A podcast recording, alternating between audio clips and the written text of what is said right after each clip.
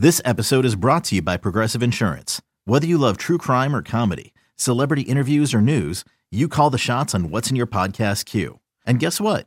Now you can call them on your auto insurance too with the Name Your Price tool from Progressive. It works just the way it sounds. You tell Progressive how much you want to pay for car insurance, and they'll show you coverage options that fit your budget. Get your quote today at progressive.com to join the over 28 million drivers who trust Progressive. Progressive Casualty Insurance Company and Affiliates. Price and coverage match limited by state law. One on, nobody out. The 2 0 pitch. Here to swing a long fly ball into left field. This is going to leave the park. This is the Countdown to Opening Day show, presented by Ameren. That ball's hit deep to left. This one's going to be out of here. Get up, baby.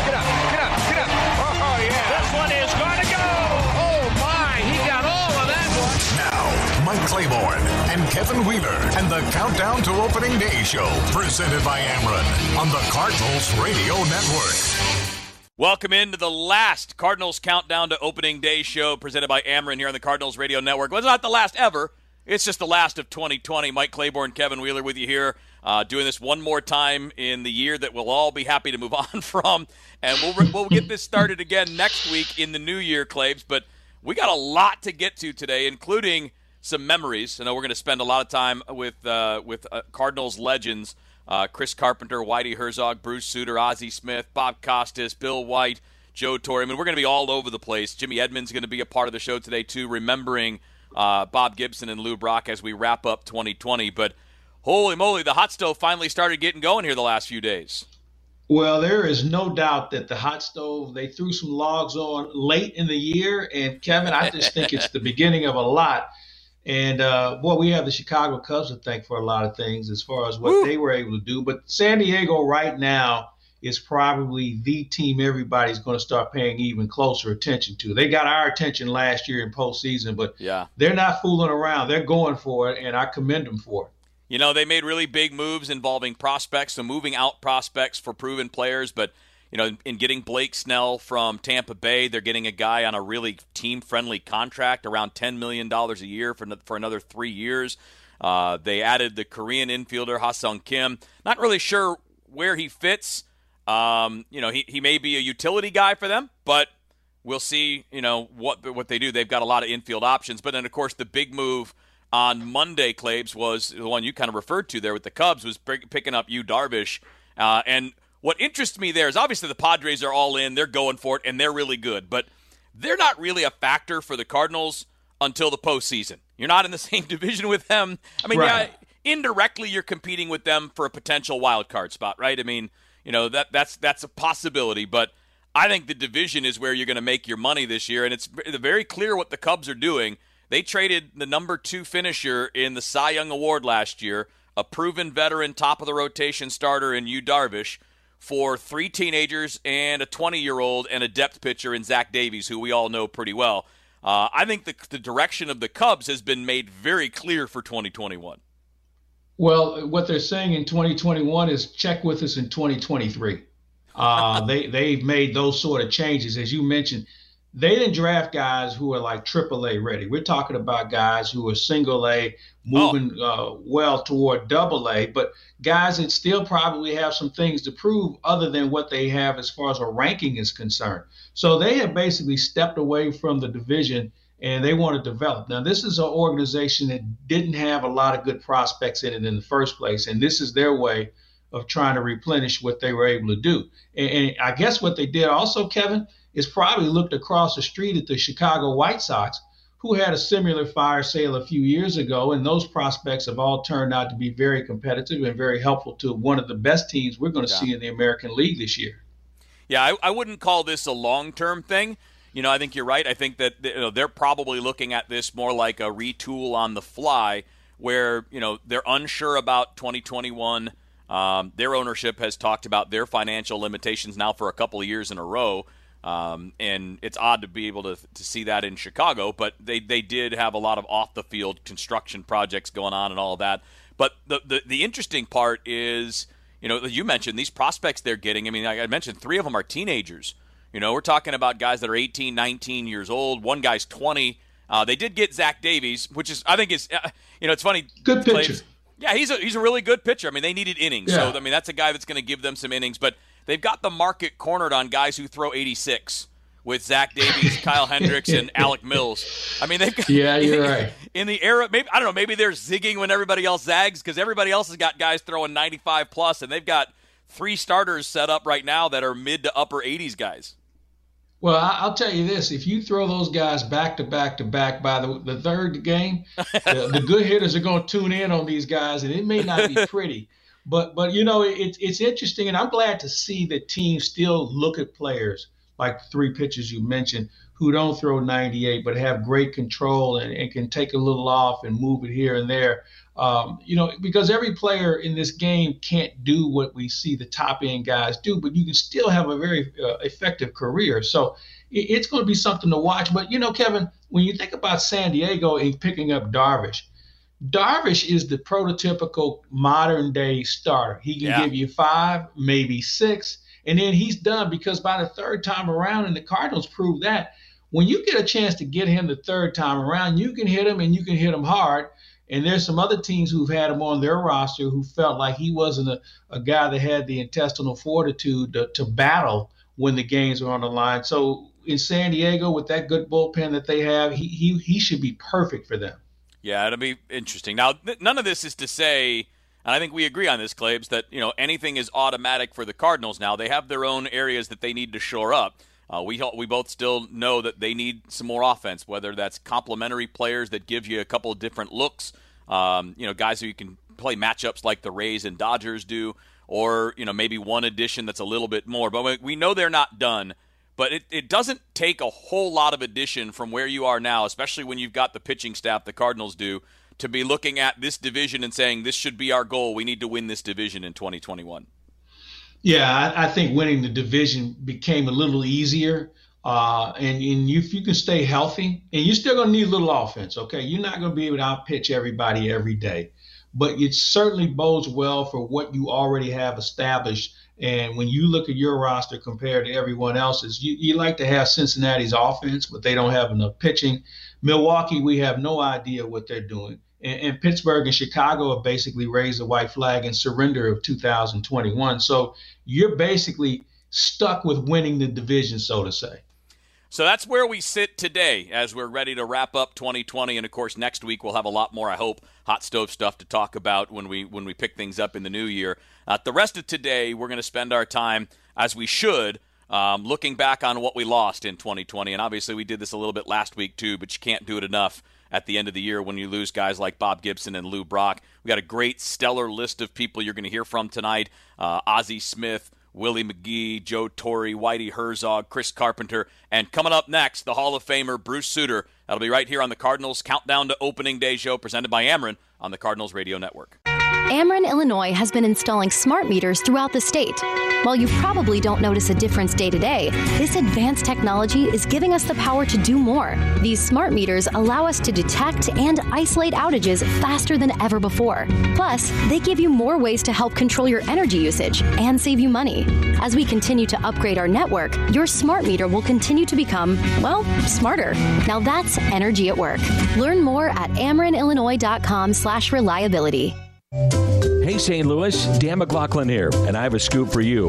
Download the Schnucks Rewards app. Trust me, it'll pay off. You shop at Schnucks like normal, earn points on almost everything in the store, and redeem the points for money off. Easy as that. If earning money off your groceries wasn't enough, it also has cool features to make shopping at Schnucks even easier. You can locate items in the store, refill prescriptions, check the weekly ad. It's a grocery game changer. So download Schnucks Rewards from the App Store or Google Play and start saving today. John Rooney for Eye Warehouse. My wardrobe has many pairs of shoes because the same pair every day would look boring and I don't want to be boring. Same goes for eyewear. I have many pairs from Warehouse in my wardrobe, unique, long lasting, and never ever boring. See for yourself at Eye Warehouse.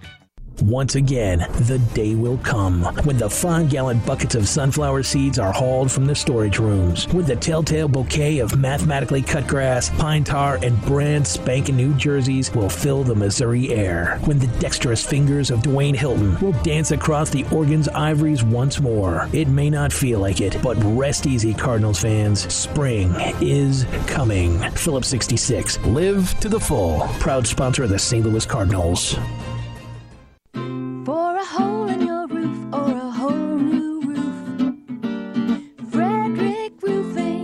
Frederick Roofing, 645 2000. 88,000 satisfied customers since 1929. Frederick Roofing, 645 2000. Do you know that Goodwill accepts car donations? Yes. If you have an old car or truck that's just taking up space, consider donating it to Goodwill. It's quick, easy, and towing is free. Plus, you'll get a tax receipt and family meals for a year, compliments of our hometown Lion's Choice, while supplies last. For more info or to donate online, visit mersgoodwill.org. Your car donation helps fund Goodwill's many programs, including their Excel Center High School with over 400 graduates and still growing. Your donations change lives. It's time to make some holiday joy, America, and we're here to help. Start your season at the Ford Built for the Holidays sales event and bring home a new Ford truck or SUV with the best deals of the holidays. Let's make a whole lot of joy this year. The holiday sales event is here. Head to your quality Ford dealers or go to buyfordnow.com for exclusive holiday offers on the full Ford lineup. That's how we're making joy. How will you? Take your friends and family on the field and inside the clubhouse in 2021 with a gift subscription to Cardinals Magazine. It's the perfect way to connect with the team in season and out. From the personal stories of current Cardinals to the heartfelt remembrances of franchise greats, no one brings you closer to the club than Cardinals Magazine. Spread cheer all year by purchasing a gift subscription at cardinals.com slash magazine or 314-345-9000. Cardinals Magazine, it's all here. When it comes to banking, you have a choice to make. You can go big, or you can go local. Or you can go to Central Bank and get the best of both worlds. The technology, tools, and services you need with the flexibility of a bank who can make important decisions locally. Take a new look at the world of possibilities with Central Bank. Strong roots, endless possibilities. Start at centralbank.net. Member FDIC. Mike Claiborne and Kevin Wheeler with you here on the Countdown to Opening Day show presented by Ameren here on the Cardinals Radio Network. And we're taking our last show of 2020 and doing our best to remember the two greats that we lost in Bob Gibson and Lou Brock. And of course, uh, you notice that's been a theme here at the end of the year, but it's kind of a I don't know, it's kind of a reflective thing that we all do at the end of the year. And of course, losing two greats like that, two legends like that, with a franchise like the Cardinals that venerates those guys uh, to the level that they do. I think it's important. And we've got some great people uh, speaking about the lives and the friendships and the performances that we got from those two guys. Uh, we'll be hearing from Ozzie Smith and Jim Edmonds and Joe Torre and Willie McGee and Mike Shannon in the next hour. Later this hour, we'll hear from Whitey. We'll hear from Bob Costas. But right here, I want you to hear from a guy that was their peer a fellow Hall of Famer, one of my favorite personalities, fun guy to talk to. Uh, less fun in a circumstance like we're talking about here, but great perspective from Hall of Famer Bruce Sutter. I had a chance to catch up uh, with the longtime Cardinals closer and obviously Cardinals Hall of Famer not long after Bob Gibson passed away to talk about his two friends and the impact they had on him and on the Cardinals organization. Bob was just a special person, a special athlete, special competitor. You know, without without question, he's one of the best right-hand pitchers ever pitched in baseball. No question about it. And also, uh, I think one of the most unique personalities too. And again, you you and the others would have a lot better insight as to kind of you know the behind the scenes, right? Because everybody has kind of a you know a, a, what what the public at large thinks of them, and then also the people that know them obviously know a, a lot more.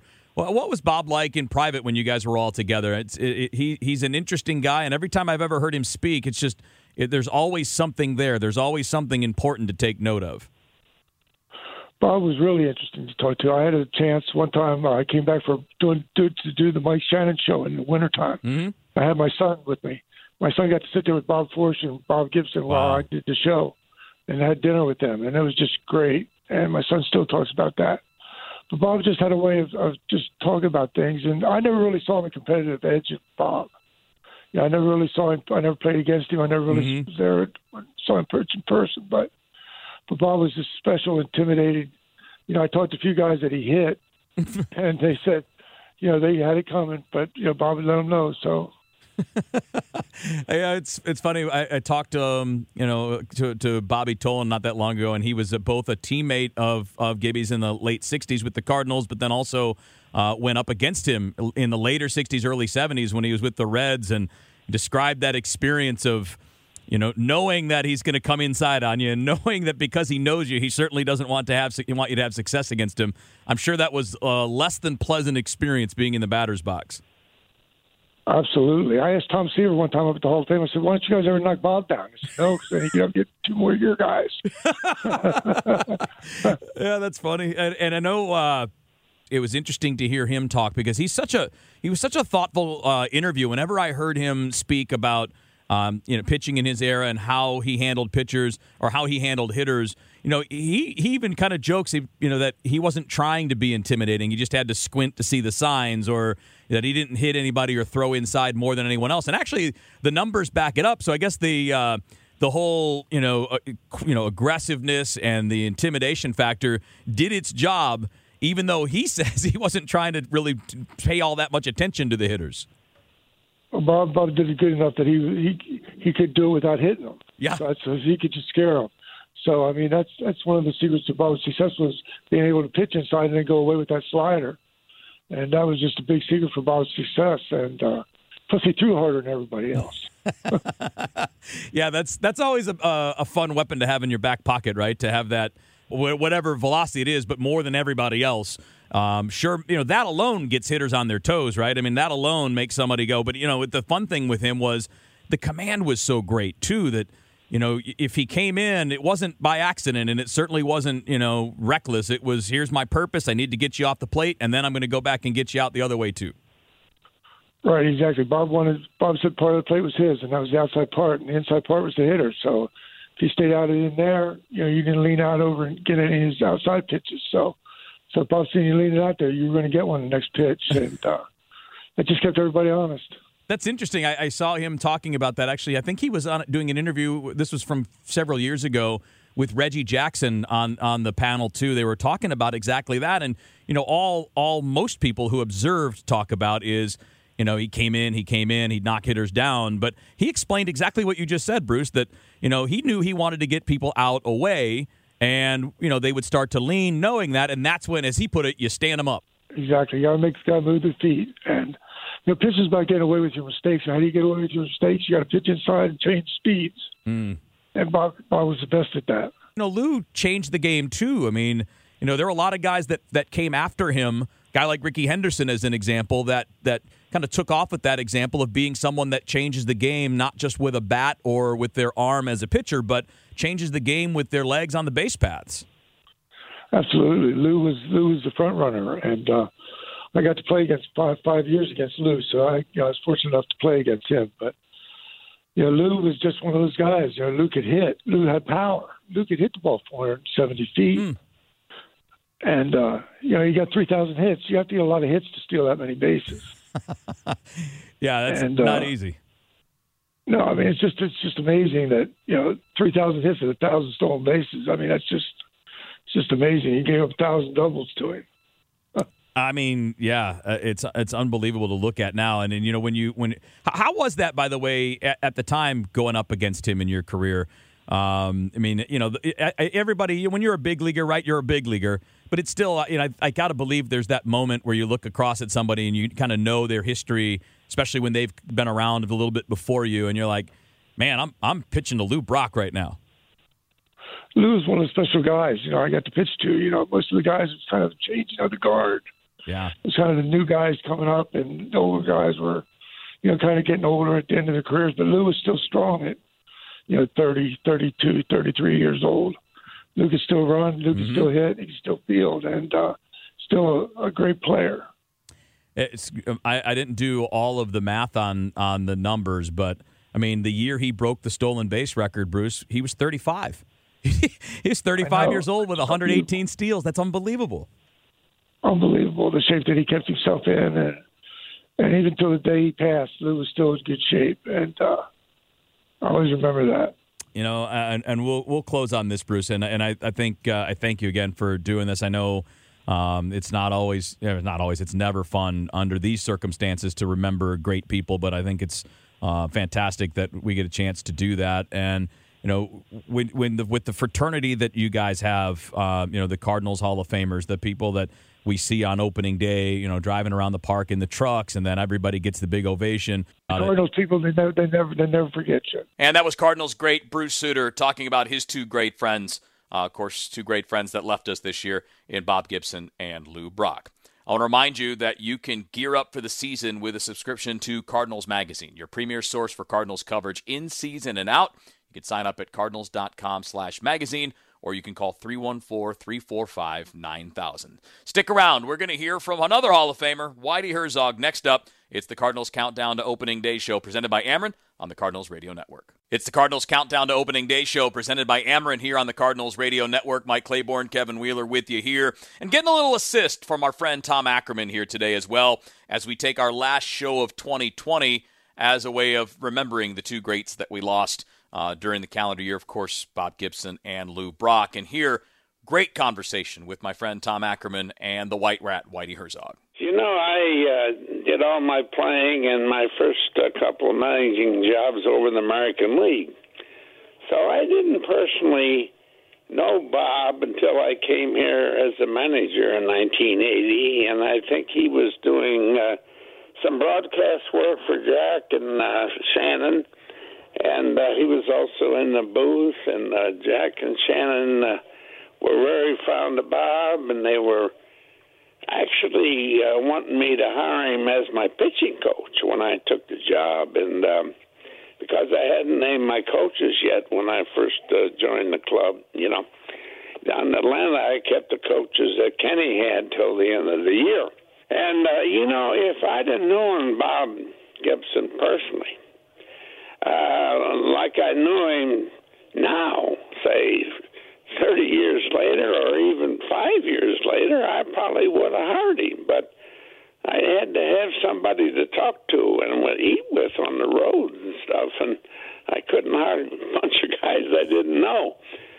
But you know, once I got to know Gibby and uh, what a great guy he was, and I was at numer- numerous uh, functions with him and so forth. He was really uh, what you call a genuine person.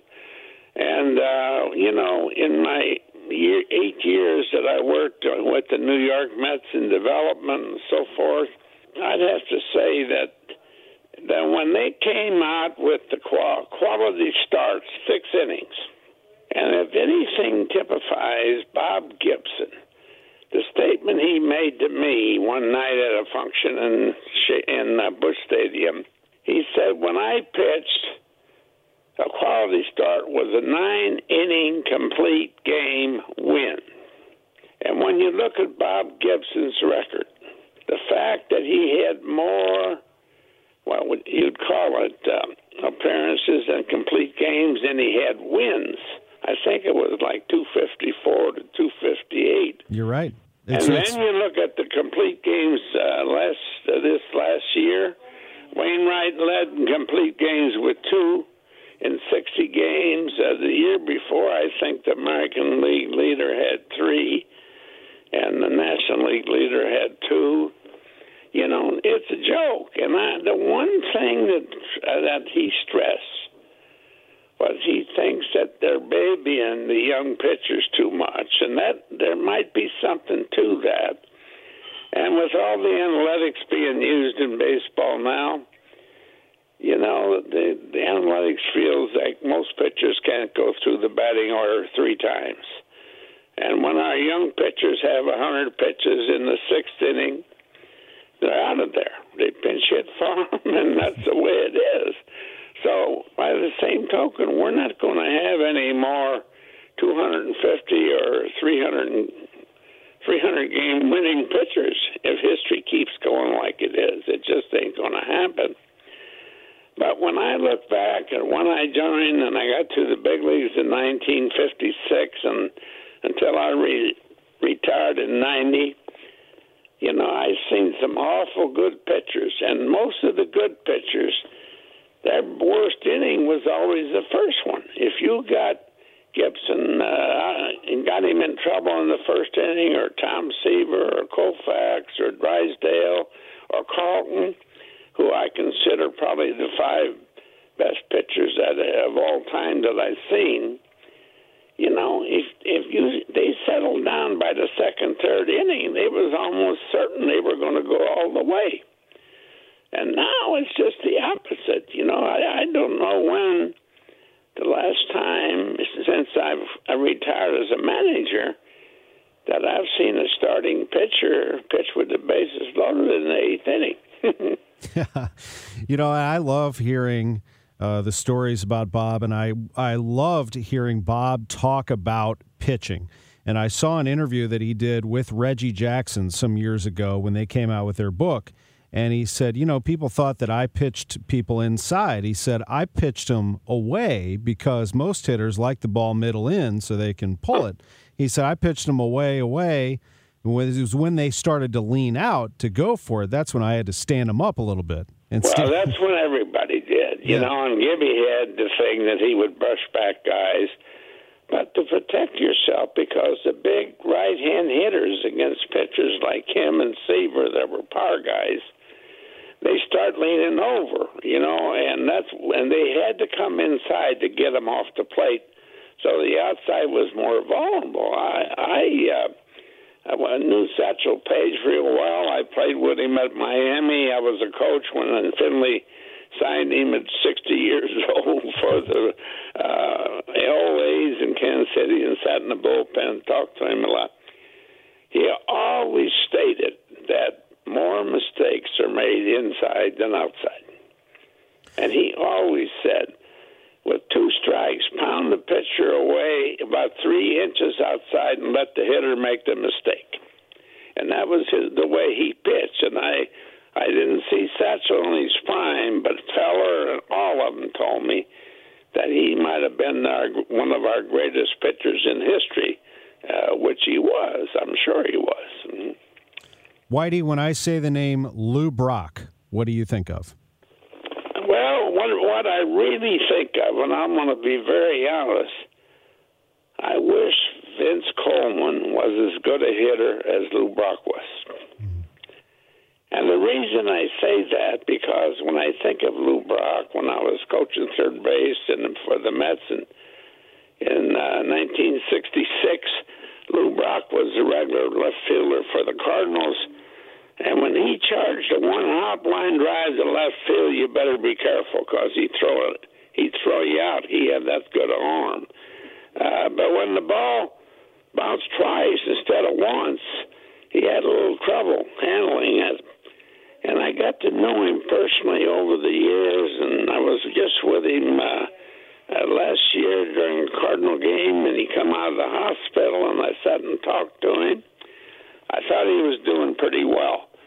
But I used to hear from Red, and I used to hear from Shannon, and I used to hear from Gibby and all his teammates what a tough guy he was. He was never in the trainer's room, never getting treatment, never missed any games. And I thought myself when when Vince played for me from from the time I left here to 1965, and his mentality, if he could have got on base and been the hitter as good as Lou Brock was, he might have stole 150 bases a year. That's that's the one thing personally I thought about. Boy, Vince, I wish you could have hit like Lou Brock. you know, but the last few years, Tom, yep. when I think of Lou's illnesses and uh, you know the amputation because of diabetes, uh, the heart problems he was having, and so forth, and then his wife, you know, with the eyesight and so forth they had a miserable three years with so many health complications, and yet every time you seen both of them, they were smiling, going on, and they just looked at life like they were just happy to be here. Every every day they spent on Earth. That's the one thing I remember about Lou and his wife. And again, that's Whitey Herzog with our good friend Tom Ackerman. I want to remind you that the 2021 Cardinals Care Winter Warmup has gone virtual this year. You can purchase a 50 50 raffle ticket or personalized autographed items. All you have to do to find out and to get yourself going is visit cardinals.com slash WWU. All right, next up, we're going to hear from another Cardinals Hall of Famer. We'll hear from Chris Carpenter next up. It is the Cardinals Countdown to Opening Day show presented by Ameren here on the Cardinals Radio Network. We continue on with the Cardinals Countdown to Opening Day show presented by Ameren here on the Cardinals Radio Network. Mike Claiborne, Kevin Wheeler with you, and getting another assist from our good friend Tom Ackerman. Uh, Tom had a chance to catch up with Cardinals Hall of Famer Chris Carpenter not long after the passing of Lou Brock and Bob Gibson to talk about these franchise icons that Carpenter, in his own career, got to know and become friends with, and of course now has kind of taken on that role of one of the recent Cardinals greats who can help mentor the group that's going to be coming down the future. And again, Tom Ackerman here with Chris Carpenter. What was uh, your feeling here of the last few days over the loss of our dear friend Bob Gibson? Yeah, obviously it's a it's a tough loss for the St. Louis Cardinals organization, the community, obviously his family and, and friends also. But and that guy was just a an amazing man. That although you know all the hardness that they talk about and the meanness and, and those sorts of things, the competitiveness that he has inside of him. If you got to sit down and talk with him, he was a, a soft, kind-hearted, willing to teach and willing to to spend time with you uh, type of man. And, and I I was able to spend time with him chatting about baseball, chatting about what it was like to pitch back when he played compared to what it's like nowadays, those sorts of things. And, and I always respected and enjoyed and cherished my time to sit down and chat with him. I talked to you about that uh, on several occasions at spring training, and I know that that's where a lot of those visits took place, didn't they? Your locker was, if I recall, right there at the coach's locker room. So that's where uh, Gibby dressed and got ready to, to chat with all of you, and I'm sure that was a very special time.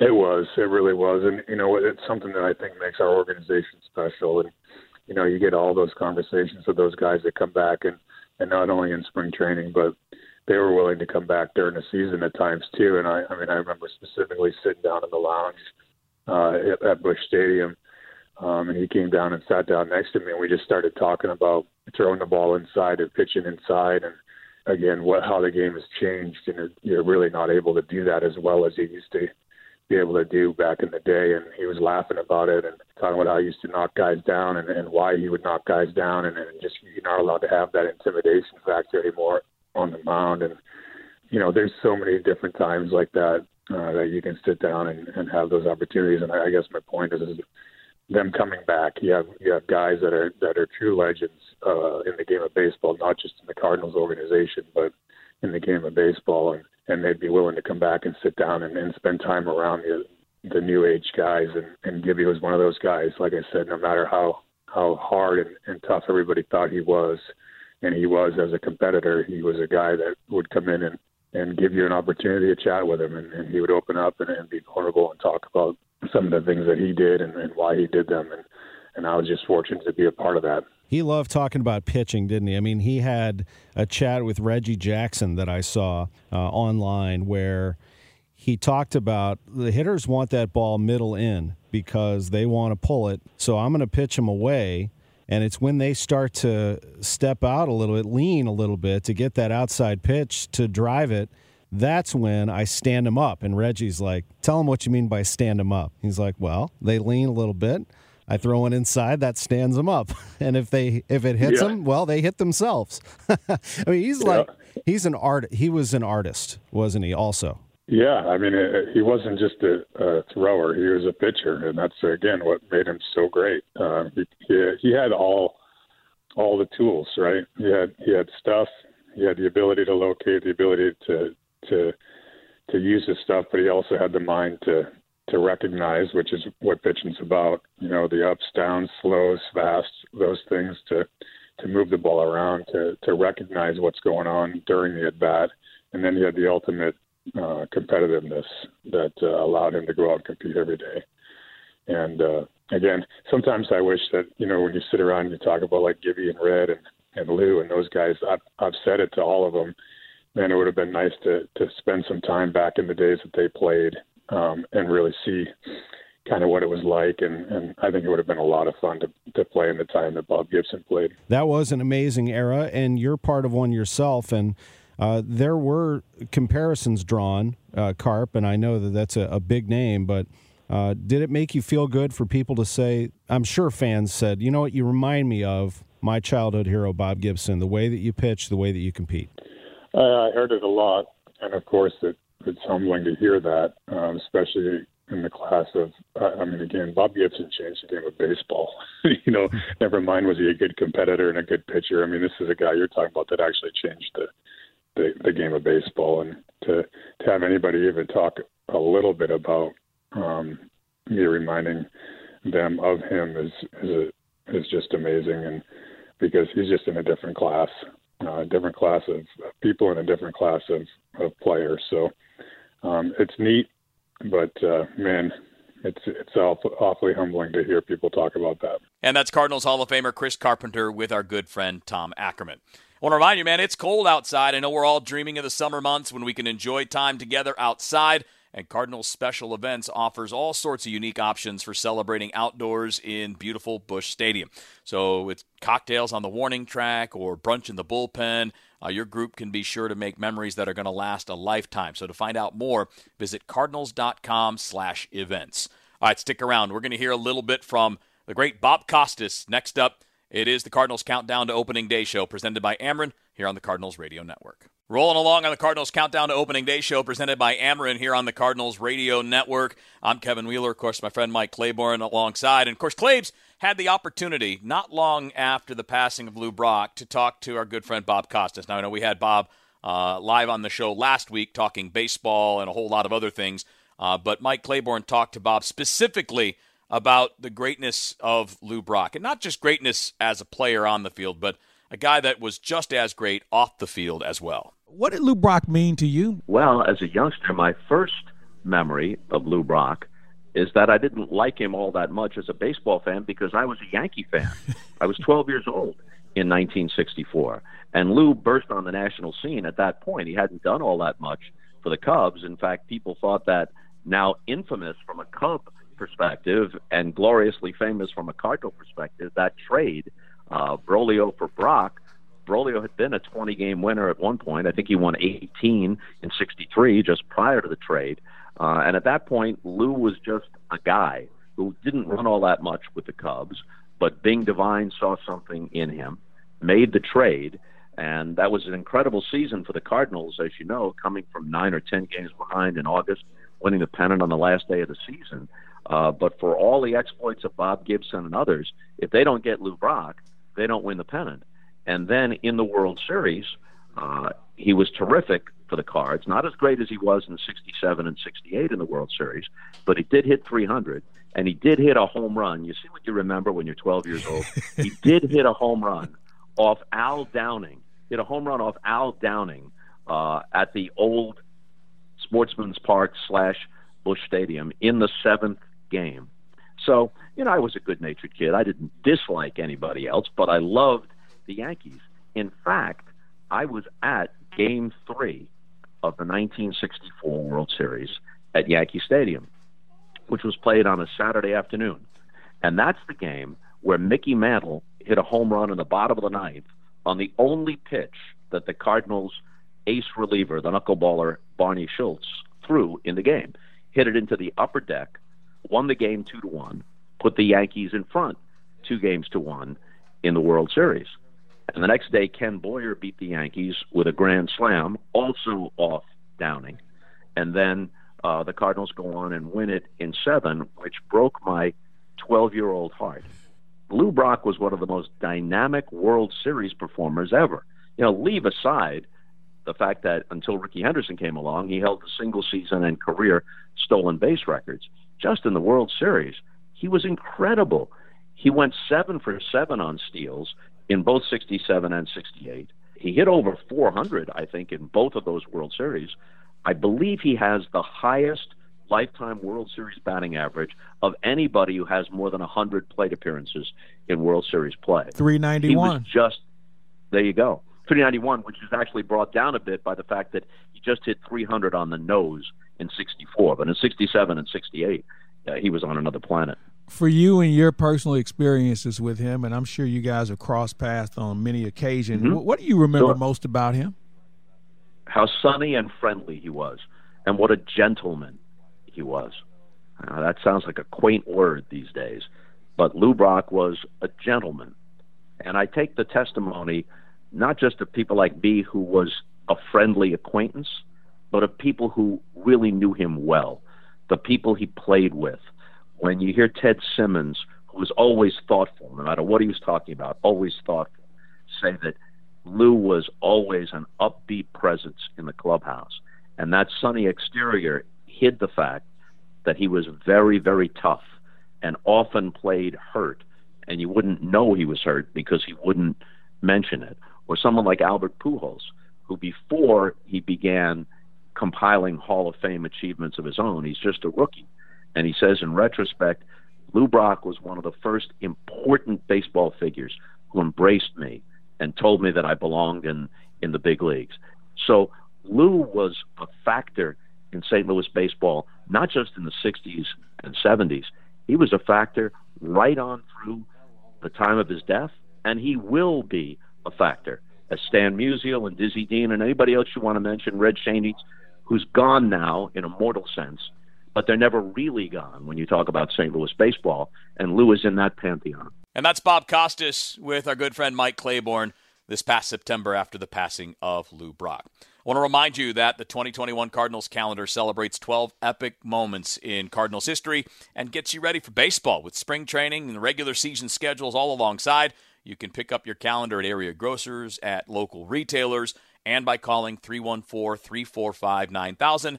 And if you're the lucky first caller right now at 314 531 1120, that's 314 531 1120, you can pick up a Cardinal calendar for free, but only if you're the first caller at 314 531 1120. Otherwise, check your area grocers and retailers or call 314 345 9000.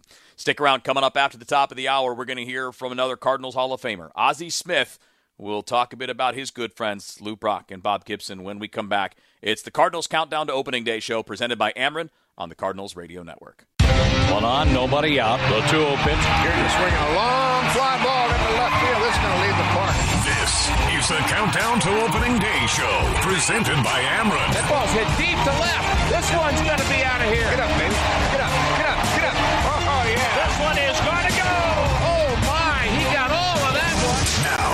Claiborne and Kevin Wheeler and the Countdown to Opening Day show, presented by Ameren on the Cardinals Radio Network. Back in on the Cardinals Countdown to Opening Day show presented by Ameren here on the Cardinals Radio Network. Mike Claiborne and Kevin Wheeler with you here. And, you know, we're hearing for some great voices. You know, we're, we, are we are doing this end of year remembering. I know we did a little of this last week too, remembering two greats that we lost in Bob Gibson and Lou Brock. And what's amazing is this the history of this organization. What's amazing is these guys that that that we have to talk about these legends are legends in their own right. And it just sometimes it's a little mind blowing to think of it that way. But you know, last hour we heard from Bruce Sutter and Whitey Herzog, uh, you know, a Hall of Fame broadcaster in Bob Costas, uh, Cardinals Hall of Famer and Chris Carpenter. And as we continue this conversation in this hour, we have more Hall of Fame presence, and we're going to start here with. Uh, one of the all-time greats, uh, Ozzie Smith, who spoke with Tom Ackerman about his good friend uh, Lou Brock, and of course, as we remember both Brock and Gibby here at the end of 2020 it's just amazing. Again, it, we can go back to voices like this. So here's Ozzie Smith with our good friend Tom Ackerman. In times of sadness like this, you do also remember uh, how special this organization, this fan base, this entire history of this team is. And Bob Gibson is responsible for a lot of that, isn't he? Yes, he um, he's a big part of you know what has come to known as one of the greatest franchises uh, in the history of the sport, and um, you know we've over the last couple months here, it's it's been real tough for for us that are Cardinal fans. Uh, you know, losing Lou and then losing Bob. Uh, you know, within a within a month span is really it's really tough. But um, you know, it's great to have had the opportunity to spend some time with them, and I certainly had a chance to spend some time with them since I made the Hall of Fame and getting to know them on a personal level. And and even when you know it's coming, it's never easy, Tom. Uh, you don't know exactly how it's how it's going to hit you. And you know, I, I I woke up the other morning and well, it was late the other night when I got the call, and it was it was a real gut punch uh, because Bob had become one of one of my best friends. I tried to talk to him at least once a week for the last six or seven months, and the last couple months had got real tough because uh, he told me that he had gone back into the hospital and had a setback, and Uh, the last time that I talked to him was just before Lou's funeral uh, because I I knew he wanted he wanted to be there, but uh, he couldn't. So um, I asked him what it was he wanted me to say, and uh, that was the last conversation that we had, and things went went bad from there. And you did read that tribute uh, by Bob for Lou at Lou's service, as you mentioned. What did you love most about Bob Gibson, Ozzie? Well, I, I'm going to tell you, you know, people will they'll always remember Bob for his exterior. His exterior was one that I think that there are three guys in baseball that I say have this exterior, and it's a defense mechanism. Andre Dawson had the look, Eddie Murray had the look, and Bob Gibson started the look, and it was a way to to ward off people. But once you were able to get by their exterior, you find very warm, very caring, and very courageous, and very talented and competitive people behind uh, that scowl you know, Bob Scowl, I think, had a lot to do too with the time in which he he he, he was he played. You know, it wasn't very long ago, really, that those guys had to stay in different places from their teammates. You know, when uh, when they were playing and and stuff. And I think that Bob used that as a chip on his shoulder, and it made him even more competitive than he already was. And he he used that to his advantage. I asked him one time about that scowl, and he said, Everyone talks about that scowl. I, he said, I was just squinting to see the sign from Tim. yeah, yeah, right. I, I like the story of the time that uh, somebody saw him, and he, uh, Willie Mays, uh, didn't know that he wore glasses. And when he met him for the first time and he had on glasses, he, God, dude, come on, man. I, you're to kill somebody out there. Are you can't see. you know, so uh, you know, there was a lot of great stories like that, and we're probably going to hear as we go as you go forward through the day here, uh, all of those great stories about Bob. But you know, the one thing that I liked him, he had a great sense of humor, and uh, he always gave me a hard time and told me that if you know if if he had played shortstop, people wouldn't even know who I was. And the funny thing, Tom, is he's probably right. That's how talented he was. You know, he had a chance to play with the Globetrotters and just a super competitive athlete. And uh, it was just fun getting to know him in the latter part of uh, of his life. And you know, he became this so-called wine connoisseur. You know, he discovered wine. And he always wanted the good stuff. And I said, man, you know, you're a Boone's Farm kind of guy. Stop trying to perpetrate being a wine connoisseur but we had a lot of time. We had a lot of fun, especially up at the Hall of Fame, and um, I, you know, I think that that started me to becoming an alcoholic, man, sitting out around the fires, drinking, drinking wine and and stuff. But it, it, it's just been a great time, and he was a great person. He was a great father, a, a husband, and a fun guy to be around once you got past the exterior. And again, that was Ozzie Smith with Tom Ackerman. Uh, never. I mean, you know, the, under the circumstances, it's it's not not as fun to to hear from some of these greats when you have to talk about you know them losing a friend and Cardinals Nation losing legends. But it is always great uh, to hear Ozzie um, and and to get his thoughts, uh, especially on people that he knew so well and people that helped shape him during his career as well. I'll remind you, while it might be a little cold outside now, we're all dreaming about the summer months when we can enjoy some time out to get together outside and well, I know we're counting down to those days. Well, Cardinal Special Events will offer all sorts of new, unique ways that you can celebrate outdoors at Busch Stadium. From cocktails on the warning track to brunch in the bullpen, your group can be sure to make memories that are going to last a lifetime. Visit cardinals.com slash events to find out more. All right, coming up next, we're going to hear a little bit from Jim Edmonds. It's the Cardinals Countdown to Opening Day show presented by Ameren on the Cardinals Radio Network. Your energy needs are changing. That's why Ameren Missouri isn't waiting on the future. We're building it with a smart energy plan, advancing thousands of projects across the state. In St. Louis, we're adding new clean energy sources and installing new composite poles to better withstand storms. Moving Missouri closer to a future of energy centered around you. That's energy at work.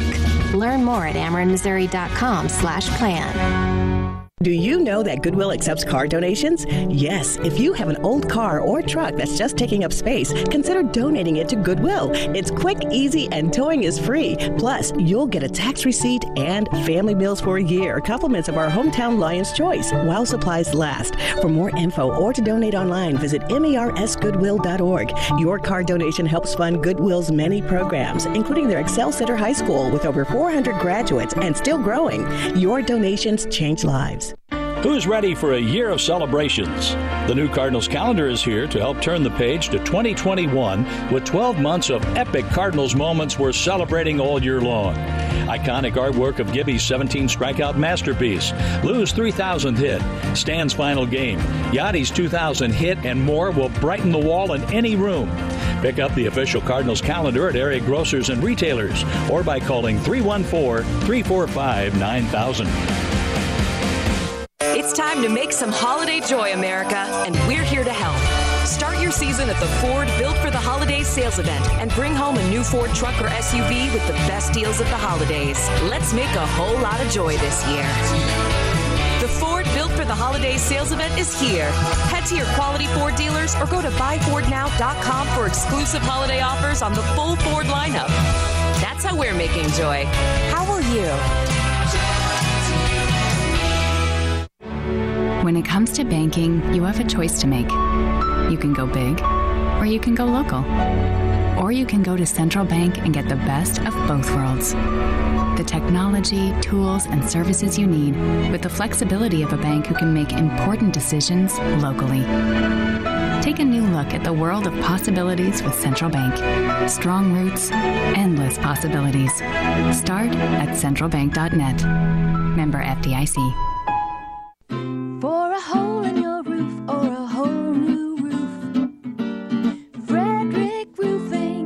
Frederick Roofing, 645 2000. 88,000 satisfied customers since 1929. Frederick Roofing, 645 2000.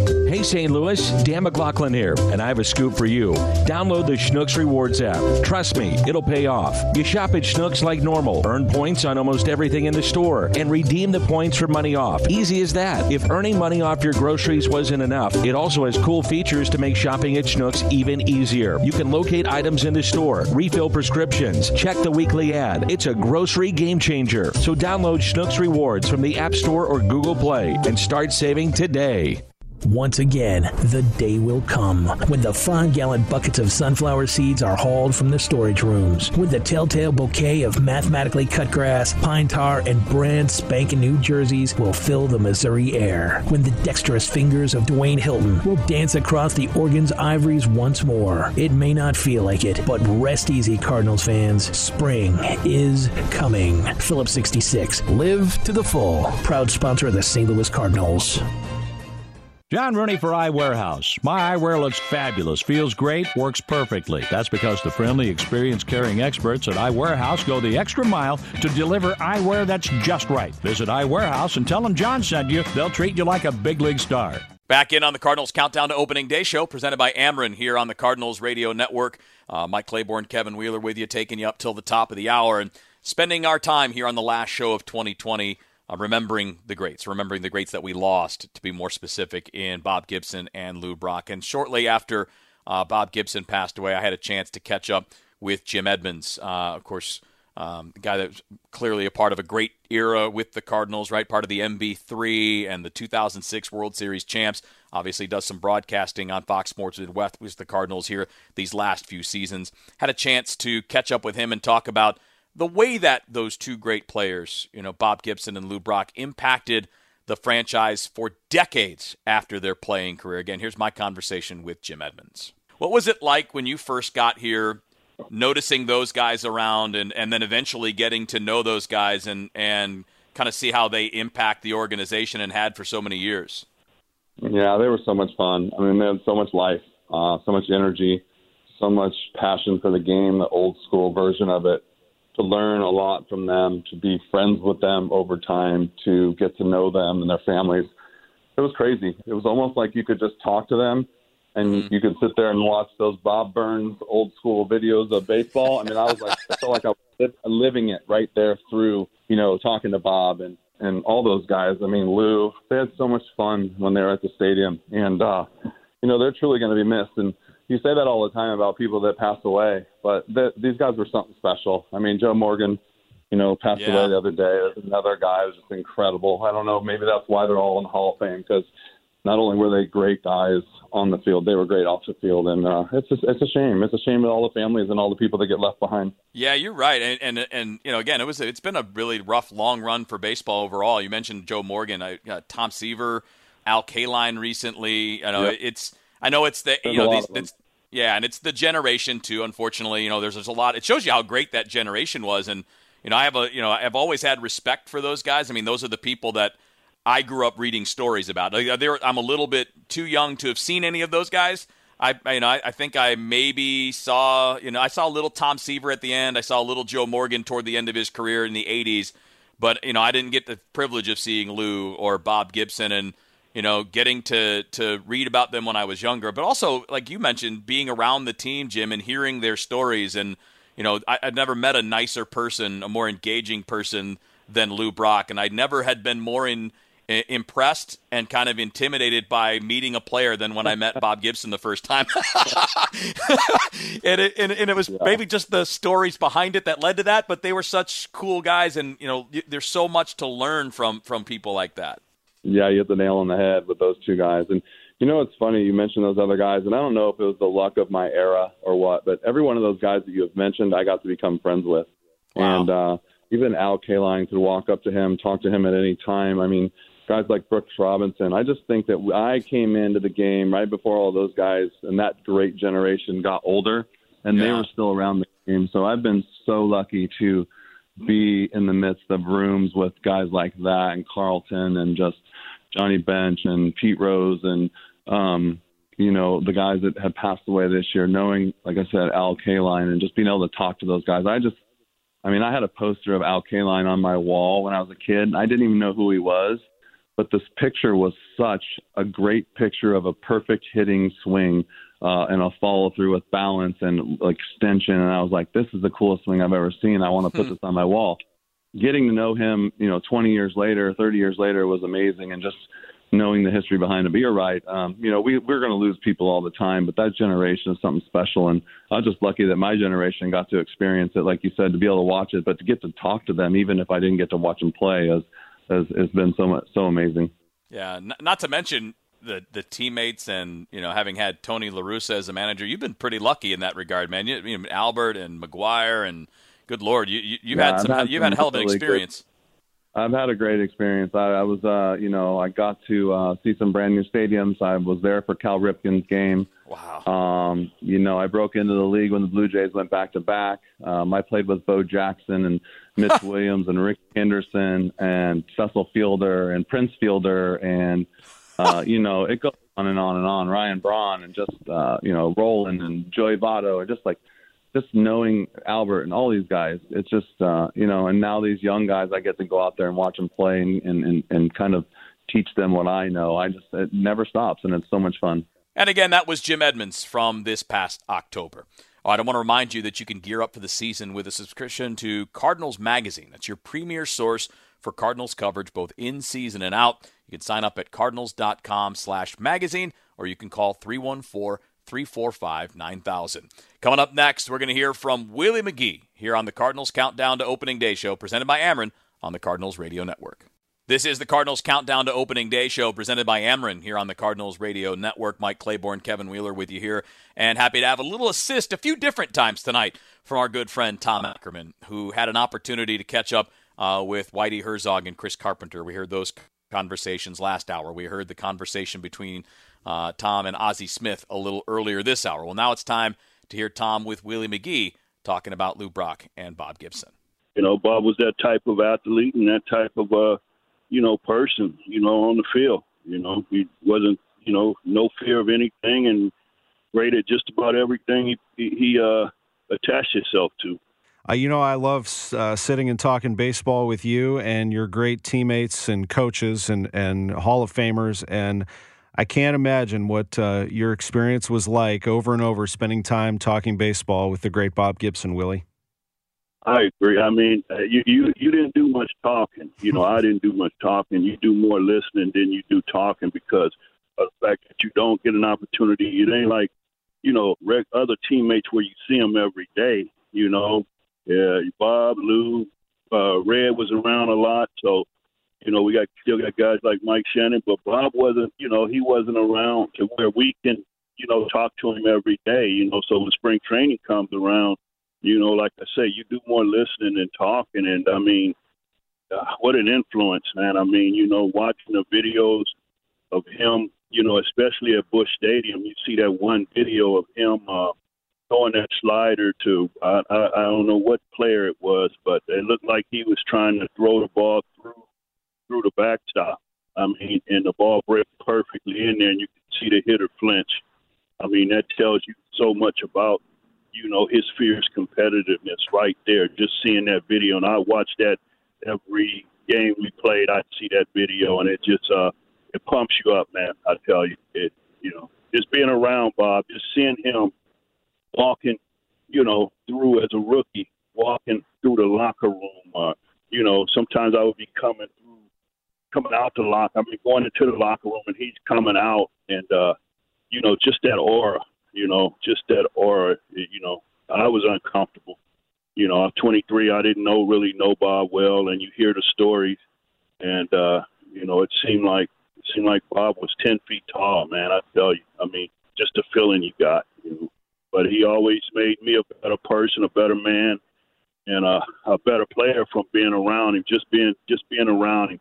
It he can be talking to somebody else, and still, you know, you felt uh, you felt good you know, that's Bob Gibson, and that's the, that's Bob Gibson.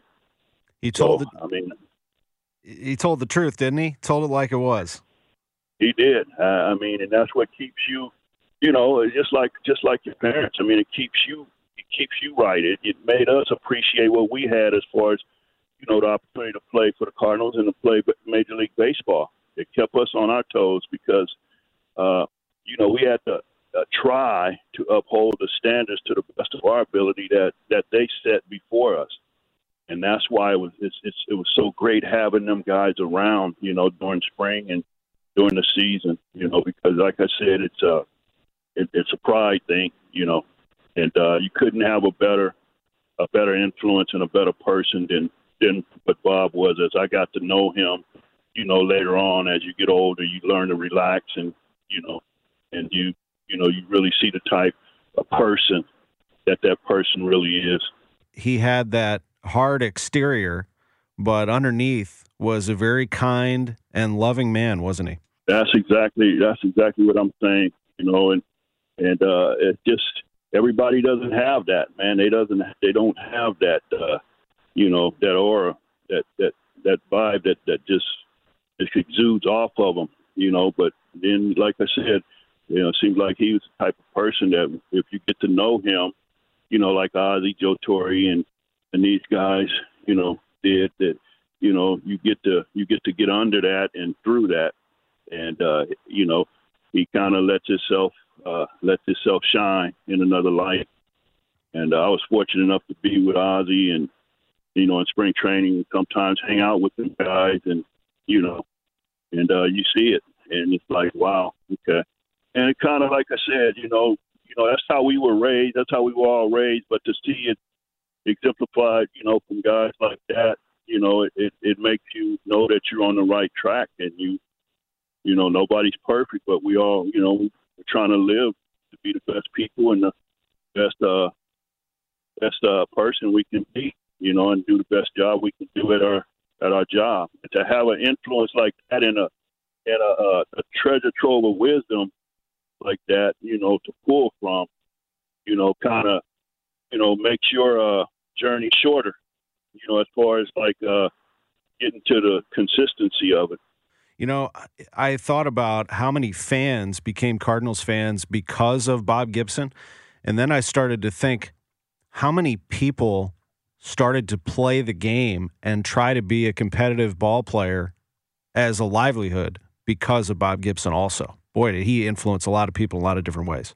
I can imagine, You know, I can imagine. I when I when I think when Bob broke in, I was a young kid, so you know I'm in California, so you really don't see. And they didn't have the social media and the commercials like uh like we did, you know, like they do now, where you can see every game, you know. But you still hear you still hear certain names, you know. You still hear certain names. I remember the commercial of uh, Lou Brock, uh, you know, doing the the flowers, you know, doing the flowers commercial, you know, selling uh uh what it was it uh you know where you can order flowers for a flower company. Yeah. I still remember seeing that on the West Coast, and uh, that's when I started thinking about the Cardinals.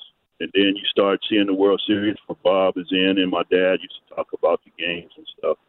And uh, you know, it's just uh, I don't know, man. It's just it's, my heart is heavy, man. My heart is heavy. This has been a tough year for for everybody. You know, all around. You know, on the field, off the field. You know, in the locker room. It's just been tough. It's been one of the most trying years I think we'll ever see. You know, hopefully this will be one of the toughest and the only like this. You know, and then to lose, you know, to lose lose people like that. You know, great people.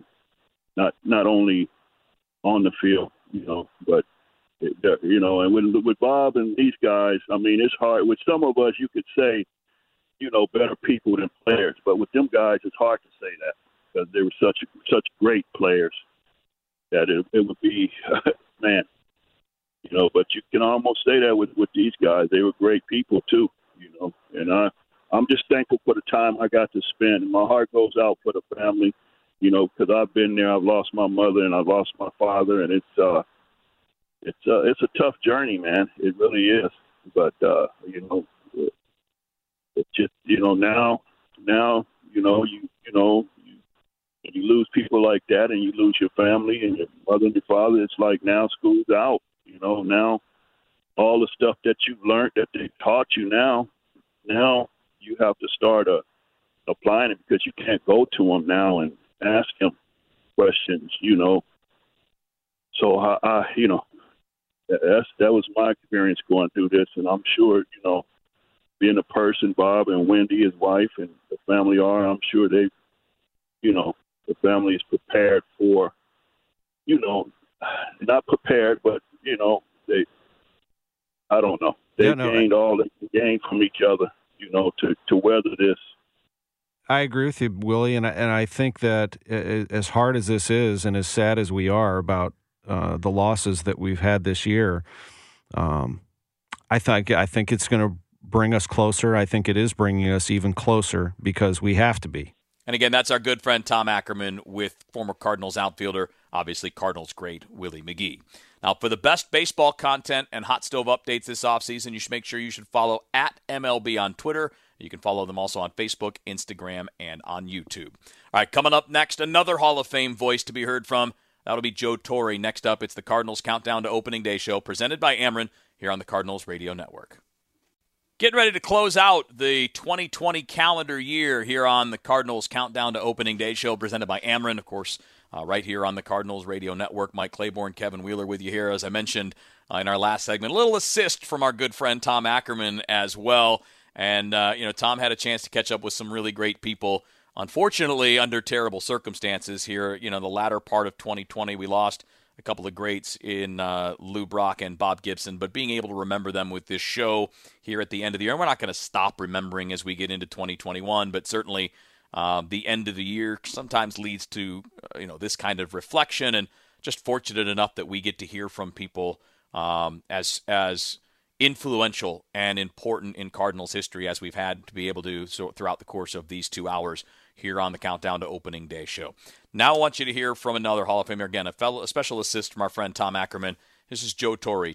Well, if if you don't want the truth, then don't hang around with him. You know, I mean, he he he he shoots from the hip, and um, he's he's good guy. And and of course, you got to understand, Tom. I, um, you know, I I go back and I, I caught the um, the '65 All Star game, and I know I've told this story before and uh, he came in the last in the ninth inning, and we had a one-run lead because we had a big league, big big lead earlier. It was up in Minneapolis, and he, uh, we they tied it, and we scored. And uh, he come in the ninth inning.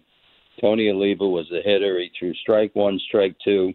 Now I know his reputation. Now here I'm a 20, 24 year old kid, and uh, I'm I'm debating whether to go out and talk to him about where I want this next pitch, or just try to you know do it with my uh, signals.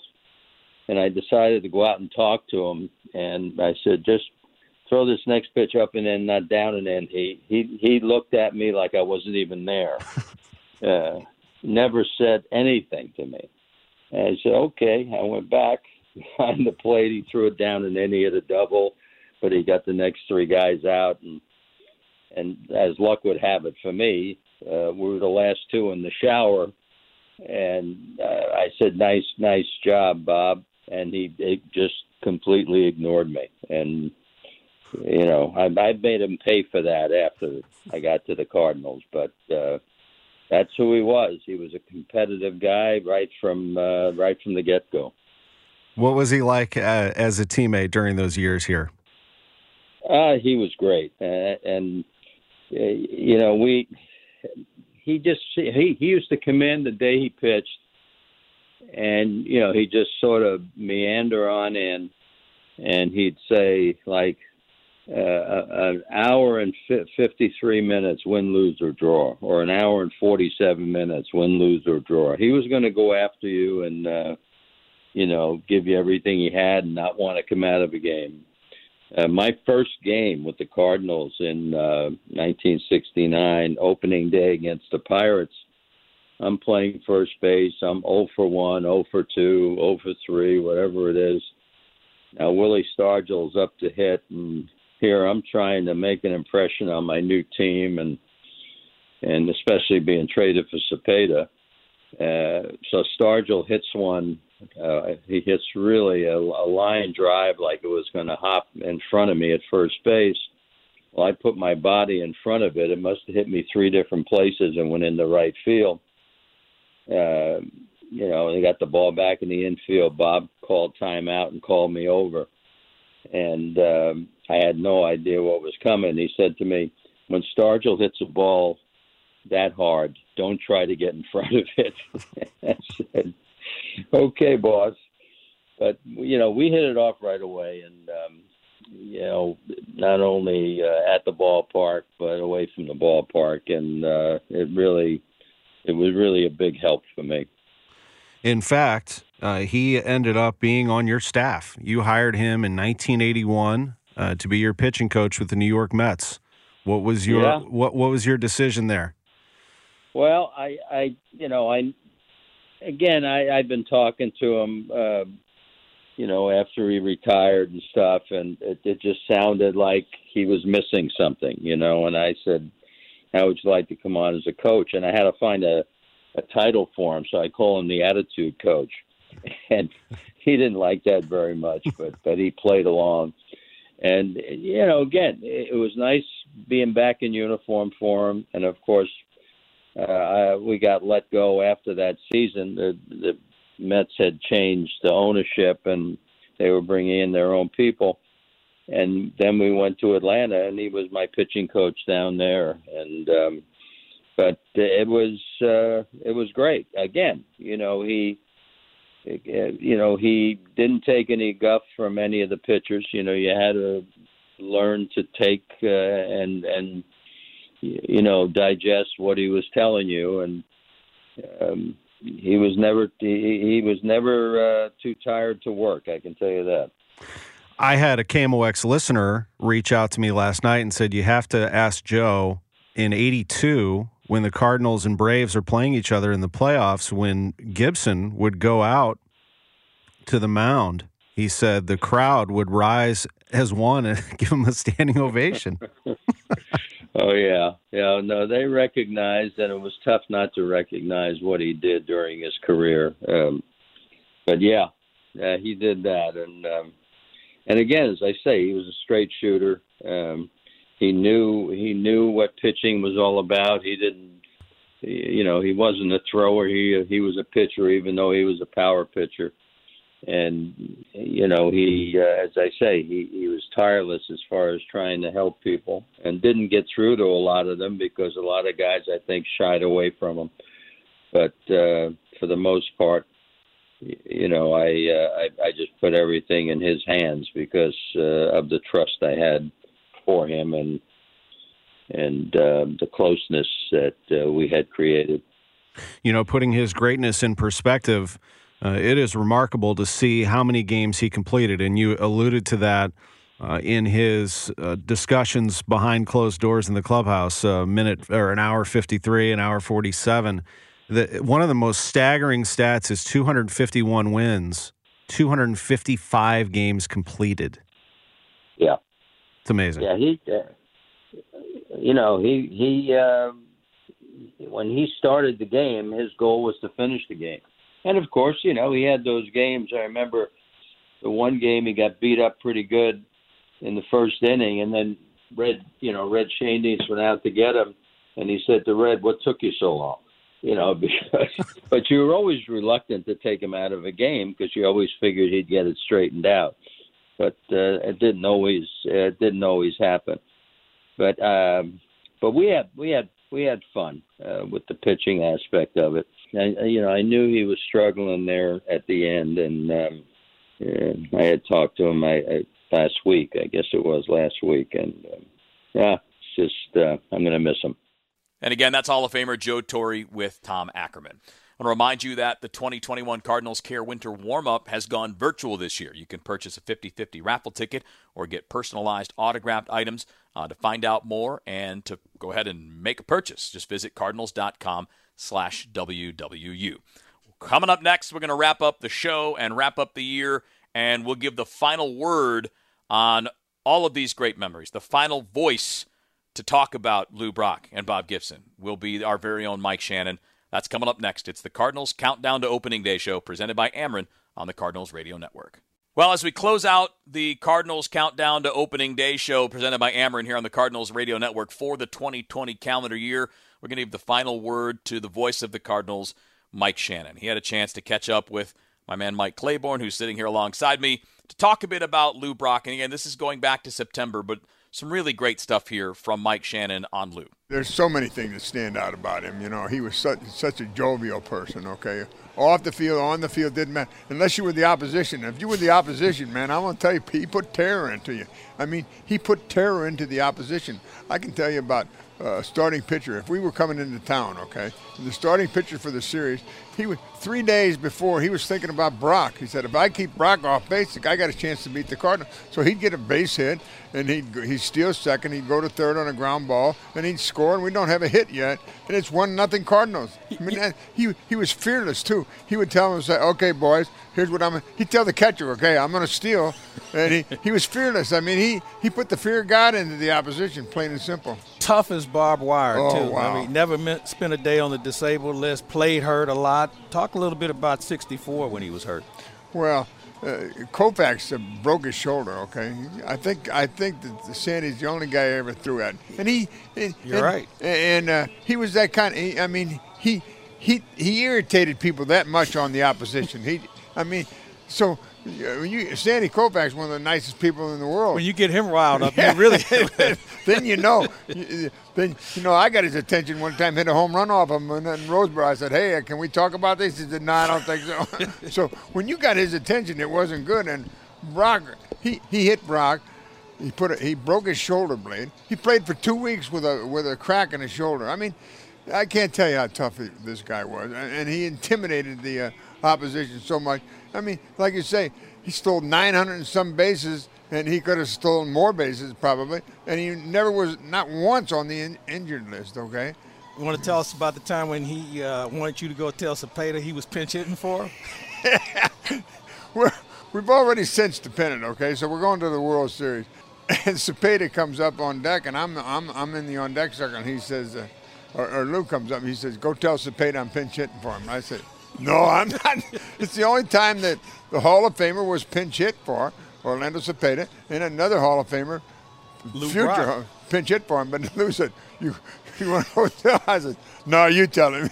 so neither one of us went up there. Red had to t- call time, and it was an extra inning game. And Lou went up and he hit a triple, and we won the game. Uh, and Cepeda, when he came down he jumped down off of the, the astroturf and he didn't hit any of the steps. He just went in, and we went into the clubhouse and everybody was afraid to go in. And Cepeda was in. All right, all right.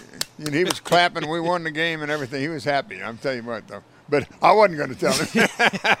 Classiest player you ever played with, Lou Brock, uh, in that top five. You talk about Stan.